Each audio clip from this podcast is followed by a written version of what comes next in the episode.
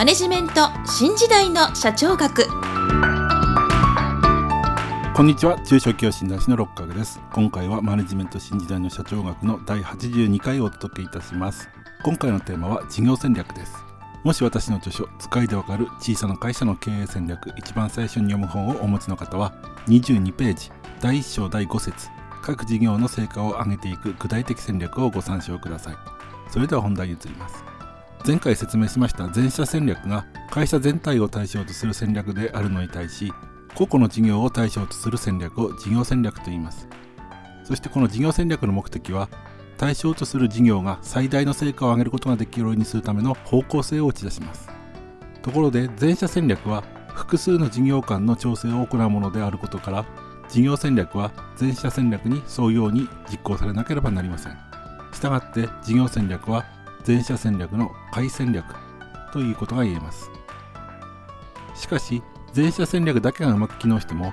会社全体の業績が良くなるわけではありませんので事業戦略によってそれぞれの事業が成果を上げなければ会社全体の業績も良くなりません。両方の戦略が揃って走行して初めて両方の戦略が機能したということになります。繰り返しになりますが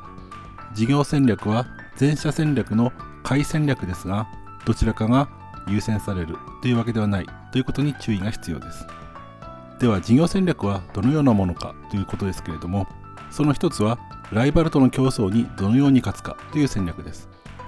このような面から事業戦略は多くの方がイメージしている経営戦略の中で最も経営戦略らしいということが言えるでしょう。そしてこの競争に勝つための戦略は2人の著名な経営学者がそれぞれに提唱しています。その一つは米国の経営学者のマイケル・ポーターです。ポーターは3つの基本戦略を提唱しそれぞれの事業の得意とする特徴ごとにどのように競争を優位に進めるかという考え方を説明しています。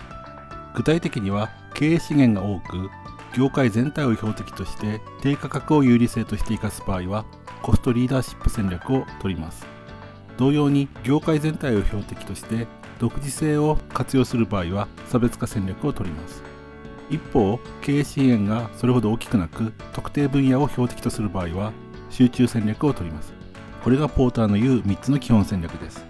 そしてもう一人はやはり米国の経営学者のフィリップ・コトラーの提唱した競争地位別の戦略です。コトラーはそれぞれの会社の事業の属する業界における4つの地位ごとに実施するべき競争の考え方を説明しました具体的には経営資源の量が多く経営資源の質も高い場合はリーダーとしての戦略を取ります。リーダーとしての戦略には周辺需要拡大戦略同質化戦略非価格対応戦略などがあります。次に経営資源の量が多く経営資源の質が低い場合はチャレンジャーとしての戦略を取ります。チャレンジャーとしての戦略の主なものは差別化戦略があります。次に経営資源の量が少なく経営資源の質が高い場合はニッチャーとしての戦略を取ります。